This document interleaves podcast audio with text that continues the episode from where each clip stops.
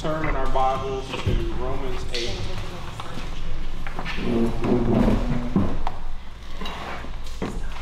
We'll be looking at verses 33 and 34.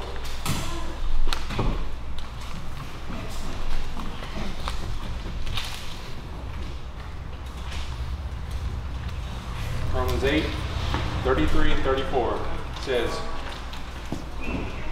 Who will bring a charge against God's elect? God is the one who justifies. Who is the one who condemns? Christ Jesus is he who died, yes, rather, who was raised, who is at the right hand of God, who also intercedes for us. Let's pick up, like we always do, back up a little bit, pick up a little bit of review so we know right where we're at in the text. Um, obviously, this is Paul, the Apostle Paul, writing to the Roman Christians, to that church that was in Rome there, and he tells them he's going to declare the gospel unto them. The gospel is the power of God unto salvation to the Jew, Jew first and also to the Greek. But then he obviously went through the bad news through Romans 1.18 through Romans 3.20 was bad news, showed how man is sinful. All have sinned and come short of the glory of God there in Romans 3.23. Uh, verse 21 of Romans 3, he transitions into the gospel. Um, and he declares the gospel unto us for a couple chapters there. And then chapter 6 and 7, he deals with two arguments that could be raised by what he just taught about the gospel. And it's, what about the law, Paul? If a man is justified apart from the law, what about the law? And he deals with that in Romans 7. And he says in, in Romans 6, he deals with those that said, well, if where sin did abound, grace did much more abound. Shall we continue in sin that grace abounds even more? And he dealt with that in chapter 6. In chapter 8, so far, what we've been seeing is this is the, the ministry of the Holy Spirit. We've seen it over and over again. The, the word pneuma, which is the word for spirit, is used 22 times in this chapter. If there was ever a chapter in Scripture that was dealing with the Spirit, is Romans chapter 8. And I mentioned it many times but you notice in Romans chapter 8, there's not people running up and down aisles. They're not flipping all over the floor like fish out of water. They're not speaking in tongues. They're not healing. They're being changed. They're looking to Christ, and their lives are being changed. And Paul in, then gets into the sufferings of those Christians that were there in Rome. And he dealt with their sufferings, and he told them that even though you're suffering, that all of creation is groaning waiting for the day that there is no more suffering. And then he tells them that all things work together for their good, even their suffering. It causes, God causes all things to work together for your good, even your suffering. Not just the good things. We can always, that's easy to do, right? And we can look at all the good things and say, well, this worked together for my good. Yep. But how about the bad things? How about the things when you're suffering? And they, these Roman Christians were suffering far worse than any of us were. They were suffering to when the Romans showed up and they said, You need to say Caesar is Lord, and they would not say it, they would kill him or imprison him. So their suffering was great. And Paul tells them that God is causing all those things for their good. And then we saw last week in verses 31 and 32, it says, What, what then shall we say to these things? If God is for us, who is against us? If God is for you, who can be against you? And he said, He who did not spare his own son, but delivered him up for us all, how will he not also with him freely give us all things? And remember, I brought out that it wasn't just giving us all things, all good things, it's also giving us the bad things. It's also giving us the sufferings, where it says in Philippians 1.29, it says, For it has been granted unto you, it has been given unto you, not only to believe upon Christ, but also to suffer. So suffering was a gift. That's what it says. And then our verses here. I always mess this word up, and I don't know why. So it's kind of easy, but but it's a little bit of a tongue twister. Um, there's a term. It's called Hebrew parallelism. And these two verses are almost parallel to the previous two verses we just looked at. So let's let's get kind of into this. I got three points today. The first is the ungodly's accusations. The second is the God who justifies. And the third is the Son who intercedes. So the first point here, the ungodly's accusations. So we obviously we don't, don't want to disconnect these verses from what was what was just said. It's Paul reiterating what was just said. If God is for you, who is against you? And who will bring a charge against God's elect? They're synonyms, they're, they're parallels, they're the same thing. Now, obviously, this is a rhetorical question, right? Who will bring a charge against God's elect? The answer is obvious. No one will bring a charge against God's elect. However, they do, though, don't they? They do bring charges against us. People accuse God's elect of all kinds of stuff in this life, right?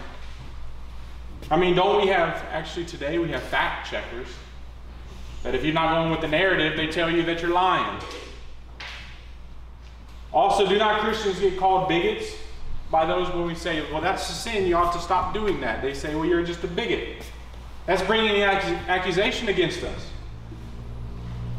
And throughout history, have Christians not been charged as criminals before?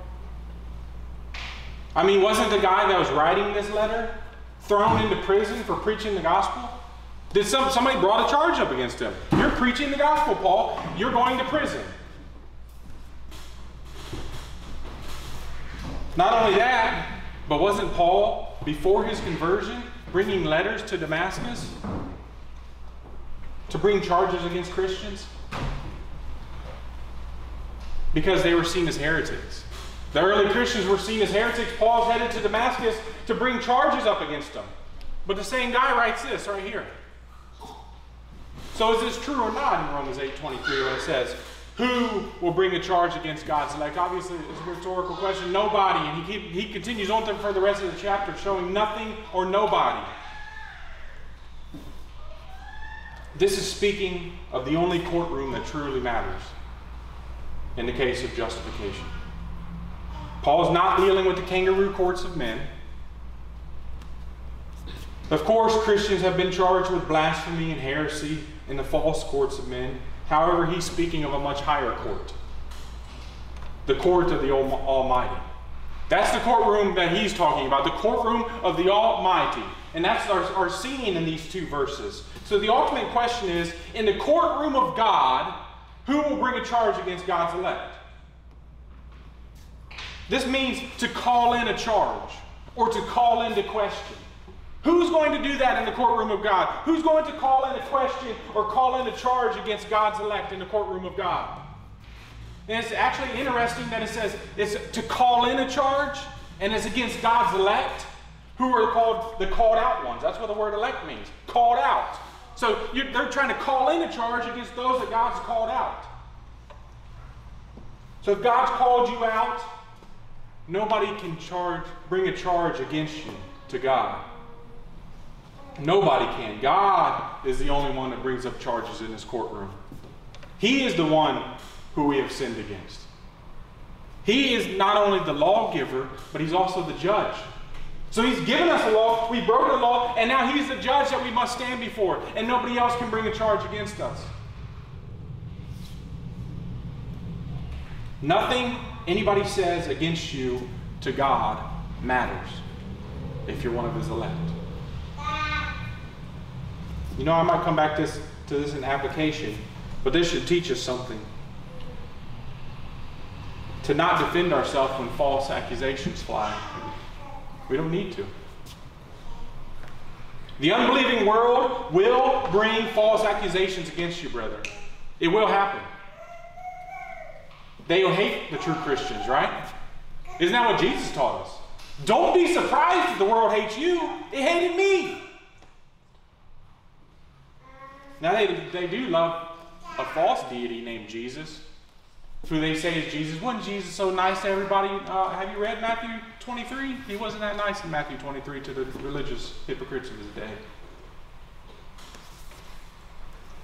They hate the true Christ, they hate true Christians, and they will lie and bring up false charges against you to try to make themselves look better. However, keep calling them out on their sin. Don't worry about them. Even when they say, look, there's that Christian, he's a hypocrite because he still sins. if they only knew, right? Sinning doesn't make you a hypocrite. Saying I don't sin and sinning makes you a hypocrite. And the unbelievers actually do this far quicker than we do. We recognize that we sin and fall and fail. And it's because of this that we look to our Savior. They make excuses, they point the finger. Then they say, ah, but the Christian does worse than me. But who will bring a charge against God's elect? This term, God's elect, should teach us something also. God doesn't elect those he thought were better than others. He doesn't elect the most righteous ones that he could find. He doesn't look down and say, well, this person is doing much better than this person. Let me elect that one. He elects whom he wills. Let's see this. Turn with me to uh, 1 Corinthians chapter 1.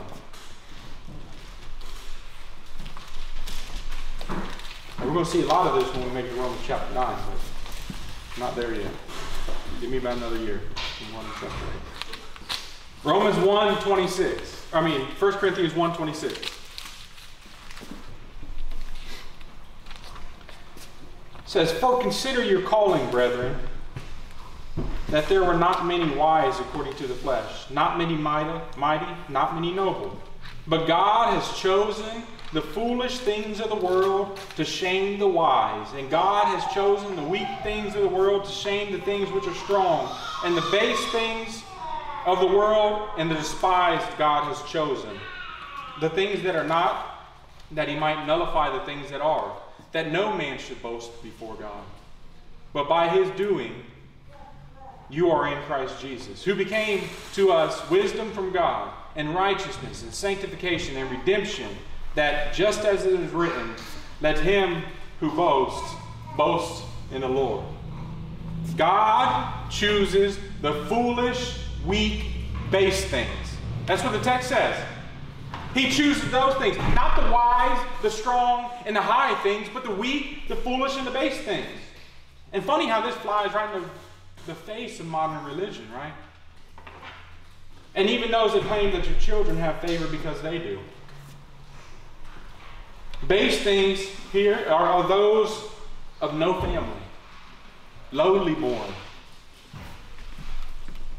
God chooses those whom the world rejects.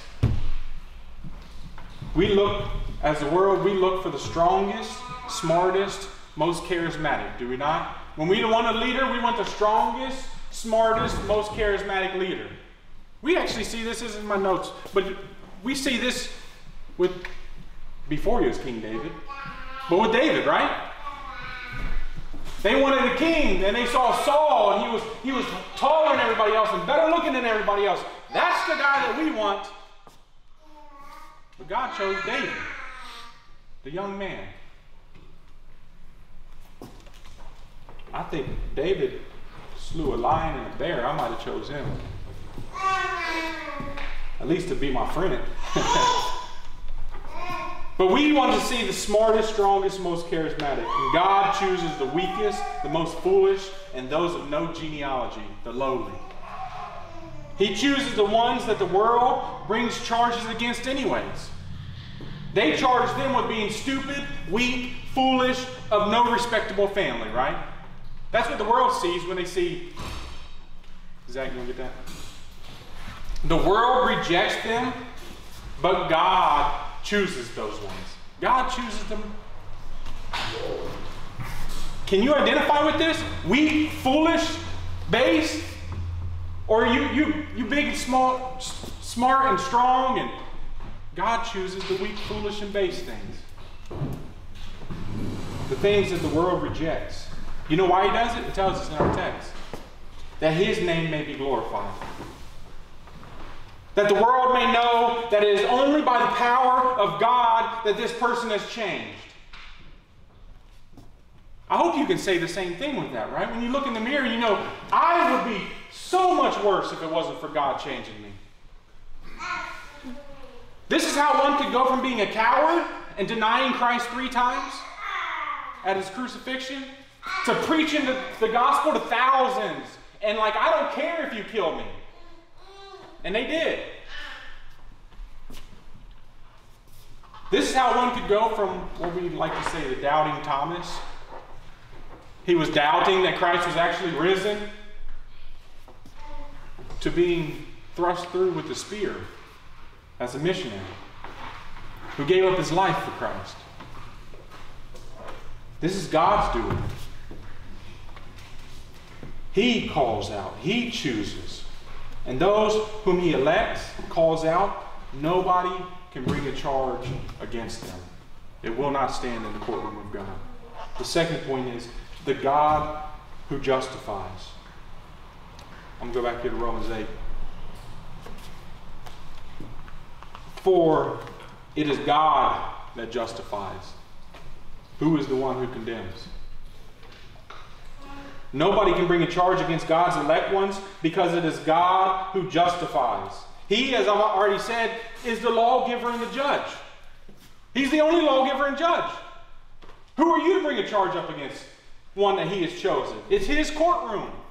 He owns the courtroom. Do you think for a second God would allow a reprobate's accusations to fly in his courtroom?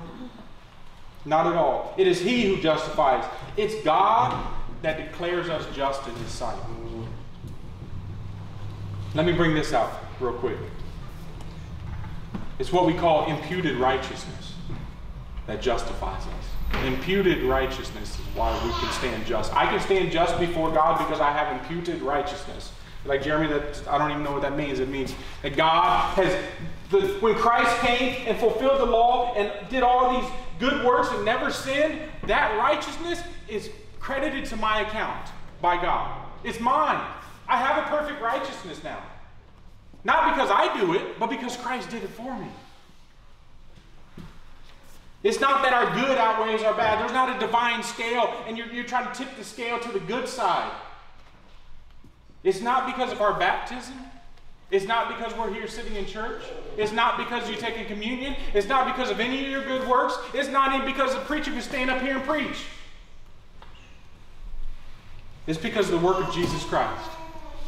That's imputed righteousness. That's how you get it. It's His perfect work of fulfilling righteousness for us and it being credited to us that God can call us just. That's the only way. That's the only way. There aren't many ways to be just before God. There's only one way. And it's through the imputed righteousness of Christ.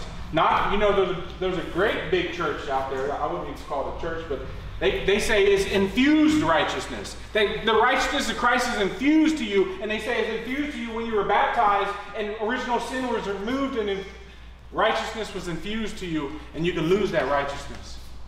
This is not the righteousness of the Bible. We don't become righteous and are able to lose that righteousness. We are declared righteous, and the declaration is by God, and nobody can take it. If God declared you righteous, you are righteous by imputed righteousness. It's because of Christ's righteousness and you being in Christ. That's what, if y'all remember when I was dealing with the union with Christ, that's what union with Christ gives us. It gives us his imputed righteousness. I am one with Christ. You go from union with Adam, where you're a sinner, you're born sinner, and if you die in your union with Adam, you go to hell. To your union with Christ, by faith, I have union with Christ, and Adam sinned, it was credited to me. Christ did not sin. All he did was righteousness, and it was credited to me as my federal head.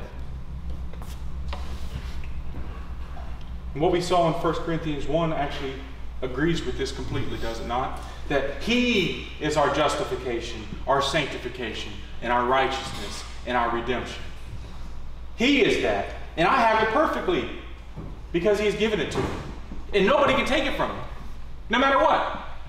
We can be thrown into prison. These Romans were being thrown into prison, being killed. Nobody can take it from them. That's what Paul's point is. He's preaching to people that are dying, that are being thrown into prison. He's saying, You're suffering. Don't even think about your suffering because there's coming a day there will be no more suffering.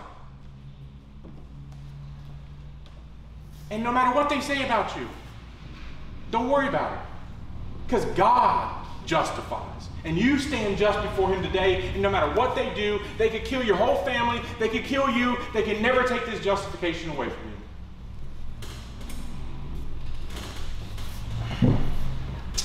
And this is the great theme through the rest of the chapter. And if you miss that, you're missing the whole point of the chapter.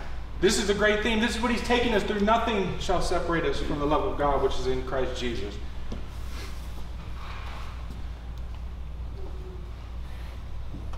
Nobody can be against you. Nobody can bring a charge against you.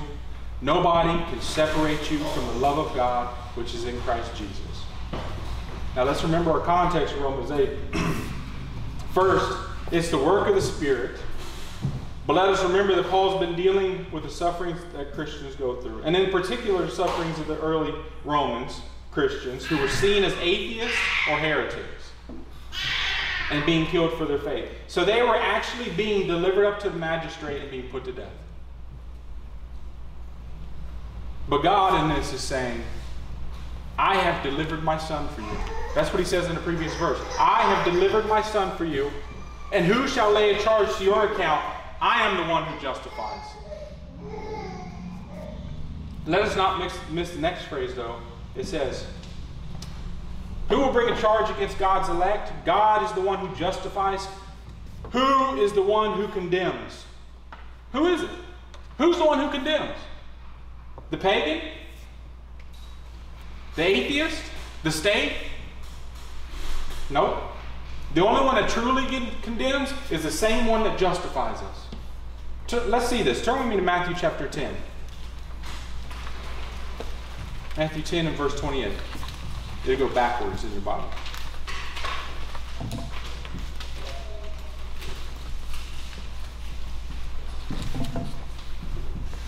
Matthew 10, verse 28.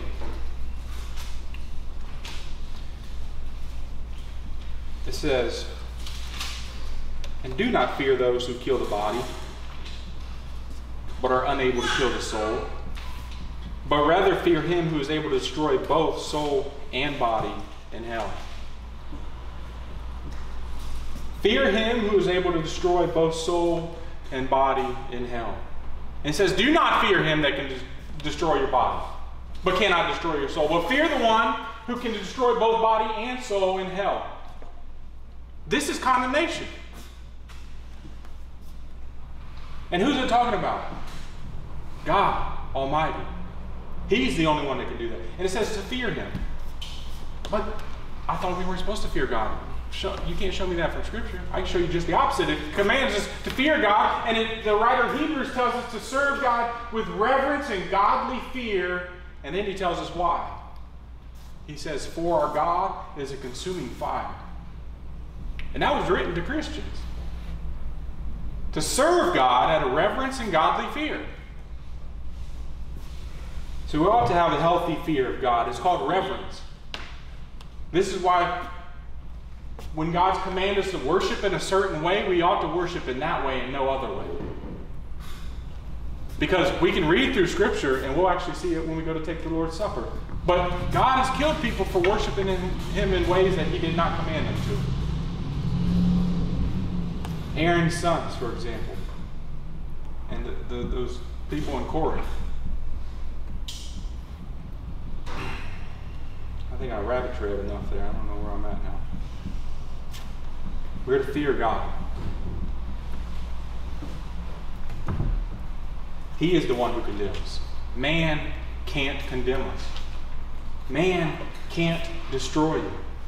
He may be able to end this life for you, but as a Christian, that'll be the best day of your life. If they take your life from you today, this that will be the best day of your life. Is that not what we want? We want to be in glory, right?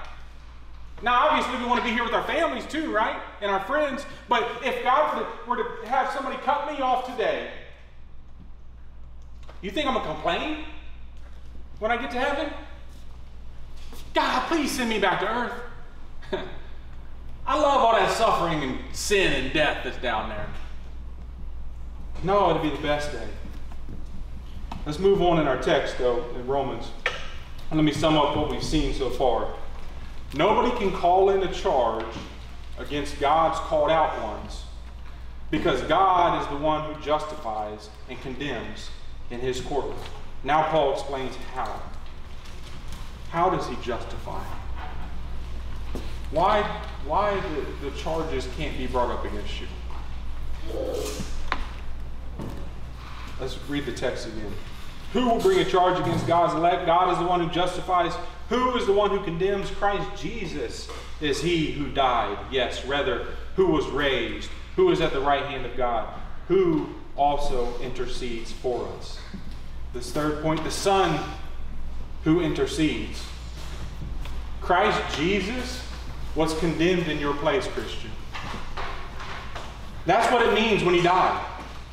It says in, in 1 Corinthians, 2 Corinthians 5.21, For he made him to be sin for us. He made, God made the Son to be sin for us. It says, who knew no sin, who did not have a loving relationship with sin. He had no sin. He made him to be sin for us who knew no sin, that we might become the righteousness of God in him. He was condemned in our place. He was made sin for us. He was condemned on a tree as a curse to reverse the curse for his people. God is the one who condemns, and he condemned his son in your place. This is actually parallel to verse 32, where he says, He who did not spare his own son, but delivered him up for us all. The, the delivering up was to a Roman cross to be crushed in your place. This is where your sins were taken. If you're a Christian, that's where your sins were taken. They were taken to the Roman cross. Jesus was, I, I don't know if you ever heard the term scapegoat, scapegoat, but it comes from Scripture. Jesus is our scapegoat. What it did in the old covenant, what they would do is they would, they would, the high priest would lay his hands on a goat and he would confess the sins of the people and they'd send the goat outside of the city to die says in Hebrews 13 12, therefore Jesus also, that he might sanctify the people through his blood, suffered outside the gate. He was, he was crucified outside the gate. He went outside the city. Our sins were laid upon him. He was sent outside the city and he was crushed for us. He took the sins of his people, went outside the gate and died for their sins. It says in 1 Peter 2:24, he himself bore our sins in his body on the cross. He died as a substitute. There's not a big word here, but we should know these words. He was a, a substitutionary atonement. He was a substitutionary atonement. Now, y'all know what a substitute is. Well, for the most part, probably. If you went to public school, you probably know, because that was the best days in school, right? When the substitute teacher was there. And they didn't know how bad you actually were. So you can slide some stuff in that you wouldn't do when your regular teacher was there because they know how bad you are. But it was a substitute, one that was in place of the other teacher. That's what Jesus was for us. He was our substitute. He was in our place. On that cross, that's where we should have been at. That's where we should be at. But he substituted for us. And it was an atonement. The Eternal One came and died in your place as a substitute for sins of his people and truly atoned for sins. His death brought peace with God. You have peace with God. That's what atonement is. we, we saw that in Romans 5 1 when it says, We have peace with God. You have peace with God today because of the substitutionary atonement of Christ. If you don't, if he was not your substitute, you do not have peace with God. Even though you may feel like I have peace with God, if you're not in Christ, you do not have peace with God. That's what true atonement does. It brings peace, and we have it through the blood of the Son. However, if Jesus simply died, that wouldn't be good news for us, would it? If that's where it ended. If we could go dig up the bones of Jesus right now, what, what kind of good news is that? That's not good news at all. And good thing the text doesn't stop there, does it? He says, Christ Jesus is he who died, yes, rather, who was raised. That's good news now. He didn't simply die. He was raised, and it says, and is at the right hand of God and intercedes for us. He defeated death for the elect. That's what it means. When his resurrection, his resurrection, he defeated death. Death thought they won when, when he was crucified and buried. But three days later, he rose from the grave, showing death has no power over me. I've risen defeated death, Satan, hell. And then he tells us in, in John chapter 11, he says, If you believe in me, you will never die. I think as Christians, we shouldn't talk about death as a Christian. In the sense that I will, I will never die. Jesus said I'll never die. Because what, what, what's death for the Christian? It's going from life to life. It's not death. That's why Scripture talks about sleep.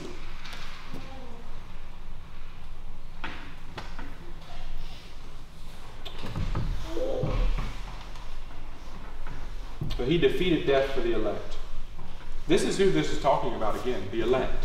The group of people doesn't change in the context. In our context right here, the group doesn't, doesn't change. It's those, if you remember this, it's those who he foreknew, he called, he justified, he glorified, and nobody can bring a charge against them. That whole that same group all the way through. It doesn't change. He doesn't go from this group over here to this group over here. It's the same ones he foreknew. Can't, nobody can bring a charge against them. And everything in between. And they're the same ones that God delivered up his son for. And he died, rose, ascended, and intercedes for us. I want you to see this. The ones that Jesus intercedes for are the ones he died for. This is his office as the high priest. When we get to it, we'll get to it in our confession when it speaks about you, Christ has a threefold office. He's prophet, priest, and king. In his priestly office, he dies for his people and he intercedes for them. So he intercedes for the same people that he died for. And when we think about Christ being a high priest, our minds should go at least two places. First, to the book of Hebrews, which lays down in detail Christ as the high priest, but also to John chapter 17. And I want to go there. Let's go to John chapter 17. John chapter 17 has been described as the high priestly prayer of Jesus.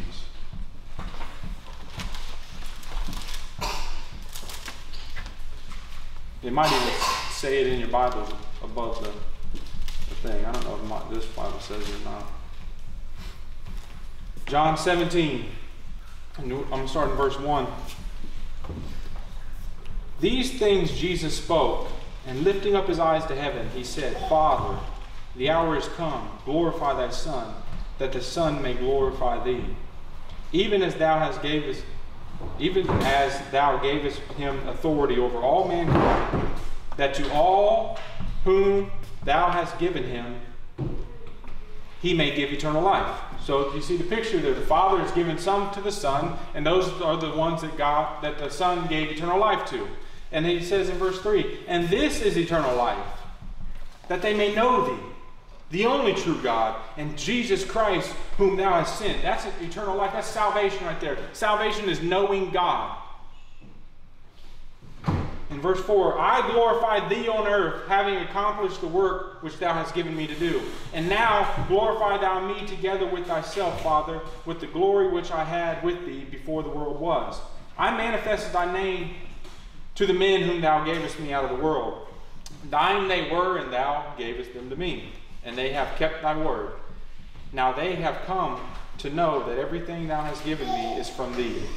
For the words which thou gavest me, I have given to them, and they received them, and truly understood that I came forth from thee, and they believed that thou didst send me. I ask on their behalf. Now, this is NASB. I know KJV and ESV has it, and I like that better. I pray on their behalf. I ask on their behalf. I do not ask on behalf for the world, but on those whom thou hast given me, for they are thine. This is Jesus making intercession for his people. He says, I pray on your behalf, disciples, those Christians at, that, that I was talking to, that, that were with me. I pray for them. But he, he, notice he says, I do not pray for the world. I pray for the ones that, that the Father has given me. Those are the ones I prayed for. Why? Because those are the ones that I died for. They go hand in hand. If Jesus died for them, he intercedes for them. They aren't his sheep. Jesus came, died for his sheep. It says he died to, to save his people from their sins. He intercedes for his people. This is actually the Old Testament priest did the same. Though the Old Testament priest was a shadow, The Old Testament priests, you know what they did? They made a sacrifice and they interceded for Israel. Not the Philistines, not the Egyptians, not the Amorites, not the Edomites. They made sacrifice for Israel and interceded for Israel.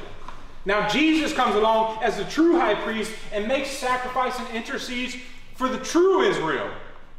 As Paul calls the church in Galatia, he calls that church, which was a Gentile church, he says, You are the Israel of God. He only intercedes for those for whom he died, those that were given to him by his Father. And it says as much in Romans chapter 8. It says he intercedes for us. Who's us? The Christians he was writing to. The same group that he says they foreknew, called, justified, glorified. Nobody can bring a charge against you. I, God has delivered up his son for you, and he intercedes for us. The same ones that the, the Father gave up his son to take away their sins. He takes away their sins and he intercedes for us. Us is the church. And it is through this perfect life, death, resurrection, ascension, and intercession that you are justified with God, and nobody can bring a charge against you. Any charge that could be brought against you would just be a sin that you committed, right? And there stands a bloody lamb in your place that died for that sin. Bring a charge against me. What, what charge are you going to bring against me? Oh, I sinned? Yes, I did. But guess what? My sins have been taken away and placed upon Christ, and He died for my sins, and they're gone.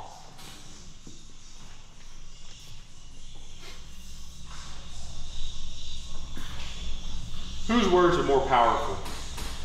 The Lamb of God or the accusations of men? The blood of the Lamb of God speaks much louder than the accusations of men. And because of this, you will not be condemned, but you are justified, and nobody can change that fact. It is God who justifies and condemns. If He condemned His Son on the cross in your place, He will also justify you. And nobody can stop Him, and you can never lose Him. Rest in that, Christian. To repeat what Paul said right before this if God is for you, who can be against you? Amen. Move into our application here. Call to faith and repentance. Now I know sometimes y'all probably have thoughts like, why, Jeremy, why do you do this every week? Why do you go to the unbeliever every week? Because I don't want one person coming in here and hearing the word of God, leaving, dying, and going to hell. I feel I, I would fail you if I didn't call you to faith and repentance. So I come to the unbeliever at every message at this point. This is directed at those that do not know Christ. Or maybe don't know if they know Christ. Or maybe think that they know Christ, but they really don't know Christ. The ultimate fact is, I can't bring a charge against you in God's courtroom. God is the one who condemns or justifies. Yet, because of your unbelief, you stand condemned already. If you don't believe upon the Son, you stand condemned already. It says in John chapter 3, he says, He that believes not is condemned already because he hath not believed in the name of the only begotten Son of God. If you don't believe upon Christ, you are condemned already. And later in that chapter, it says that the wrath of God abides upon you.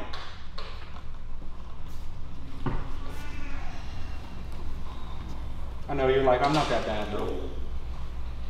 I see worse people out there. The book of James tells us that if we've kept the whole law, which none of us have done, but if we kept, if we did keep the whole law, yet we offended one point, we're guilty of all of it. Any of us here want to say that we've never sinned? And the fact is, we've all offended more than one point. Every single one of us. One lie is enough to condemn you to hell for all of eternity, and we've all done this, right? The scriptures tell me that. Let God be true and all men liars. So outside of Christ is condemnation due to your unbelief and sin. However, as was presented in the text, Christ died for sin. Jesus was actually called Jesus. His name is Jesus because it says in Matthew 121 that he will save his people from their sins. His name actually means salvation. Yeshua is salvation. And it's all over the Old Covenant too. Jesus was in the Old Covenant. Oh, yes, he was. He was all over the Old Covenant. Whenever you see the term salvation, that's Yeshua. That's what his name was. And he was given that name for he shall save his people from their sins. Jesus is the Savior. He died for sin and rose from the grave on the third day. And he was seen of over 500 people. Now, this isn't just some cool story. This isn't something we just come to church and, and, and you know, play, play church on Sunday. This actually happened. And it happened for a reason. It happened so that God could justify people that didn't deserve it. None of us in here deserve salvation. None of us in here deserve to be called just by God. Yet He does. He did it so He didn't condemn people that did deserve it. We all deserve to be condemned. It says, For all have sinned and come short of the glory of God. And it says, The wages of sin is death. So we all earn death. But Romans 3 25 and 26 teaches us that, that God might be just and the justifier of him that believes upon Jesus. He remains just. Why? Because sin was paid for on that cross. And he justifies those that believe upon him, Jesus. So your call this morning, unbeliever, is not to do better, is not to work harder, is not to do good works, but is to repent and believe upon the Lord Jesus Christ, who died Rather, he is risen, who is even at the right hand of God, who also makes intercession for us. Now, to the believers here, I think we can learn from our text this morning to repent of caring what others think. We want to be accepted by everyone, right? However, we know that there will be accusations brought against us if we are actually following Christ and preaching His gospel. You're following Christ and preaching His gospel, there's going to be some people that's going to hate you. And they're going to bring accusations.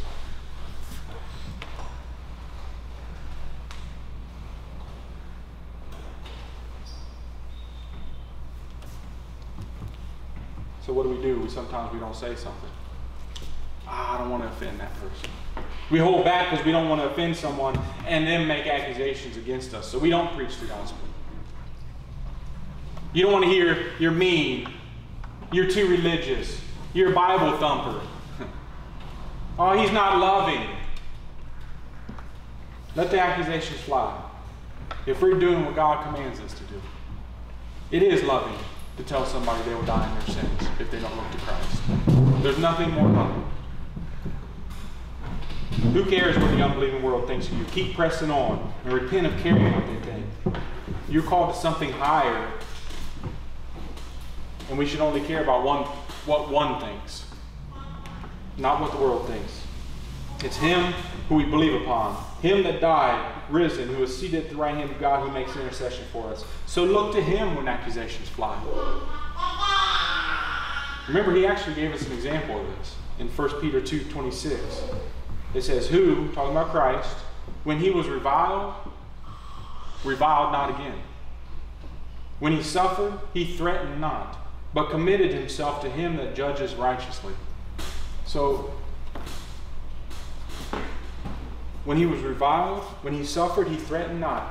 Could God the Son, he even said, like to call down 12 legions of angels. You know, in the Old Covenant, there was a time when one angel came down and, I was going to say slew, uh, killed 185,000 people. One angel killed 185,000 people. And Jesus said, I have 12 legions of angels. There's not enough people on earth to stop that. And he could have called them all down, and he could have obliterated the earth. But he did not, did he? As Isaiah 53 tells us that he went as a lamb before his shears is dumb, he's up and not his mouth.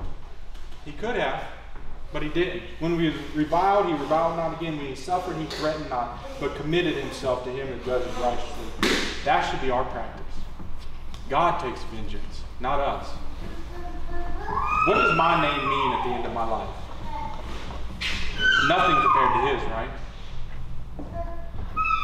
He will vindicate. Just wipe the dust off your shoes and move on. So let's move on to our call to war. Brethren, we're in spiritual warfare. Whether you want to believe it or not. Even when you don't see it as happening. Remember Elisha from last week?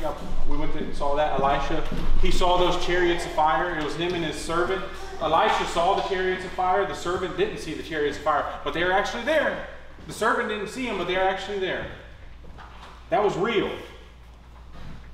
There are things that don't we don't see happening around us. However, I'm not, I'm not going to expound on that too much there, but not what we don't see, but what we do see. That's what I want to look at. What we do see. Now, there, yeah, there are there are maybe chariots of fire out here. I don't see them. What I do see is a lost, dying world in front of me. We see that there are unbelievers around us. We see that the wickedness that happens in this world. What are we called to do with that? We are called to take the gospel to them and to pray for them. Are you doing that? That's the call to war. Are you doing that? This is our time. You know, I like to read about church history and stuff like that. 100 years ago, that wasn't my time. That was their time then. That was, that was Spurgeon's time or Lloyd Jones's time. You know, 200 years ago, that was their time. That wasn't my time. 300 years, now is my time and your time, right? God has given you this time right now and the people around you to take forth the gospel to. He's placed you in this church too to work alongside of us. Not simply to come and hear a message and go about your week unchanged and apathetic. That's what we do often as Christians, though, is we spend an hour, two hours Sunday morning. Nobody even knows we're Christian Monday through Friday, right? Monday through Saturday, maybe.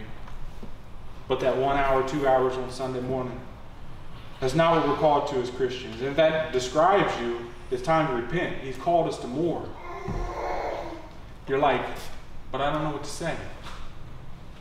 I don't know what to say to the unbelievers now. We'll learn it. we can all learn it, right? We have more resources today than ever before in history. We, of all people, have no excuse not to be good soldiers for His glory. We literally have a small device that fits in our pocket that we take with us everywhere, and most of us can't go anywhere without it. You leave the house and you're, you're not even 10 seconds down the road, and you're like, my phone. That little device that we carry around with us everywhere has all the information that we'd ever need. We have no excuse to not know. We have no excuse to not be, be talking to people.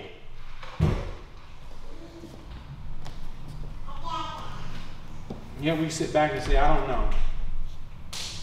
Or I need to spend more time in the Word. I say this often because this is just this is actually amazing in our day. Now we don't think of it as amazing, but in all of the history of man, they've never had a little tiny device that you could sit in your pocket. You could press play on the Bible, and the Bible, the thing would read it for you. And yet we don't spend time in God's Word. You literally could press play on the thing and, and go about your day as it's playing for you. Somebody else is reading it for you. We have no excuse on that, right? We need to prepare ourselves for battle. The cults are out there preparing themselves. Believe me, I've brought this up a few times since that we evangelized down there in Myrtle. Those guys knew their Bible better than most Christians I talk to. They're heretics, though. You think they're not preparing? You think every single time something would come up, he's like, turn to this, turn to that, turn to this. Because he knew him right off the top of his head. And are we not to? Prepare yourself for battle. Are the true people of God to do less than the unbelieving world? Gird up, is, it tells us, gird up the loins of your mind. That means to get ready for battle. The battlefield is your mind. Gird up the loins of your mind. Soak in God's word on a regular basis and take it to the lost world around you.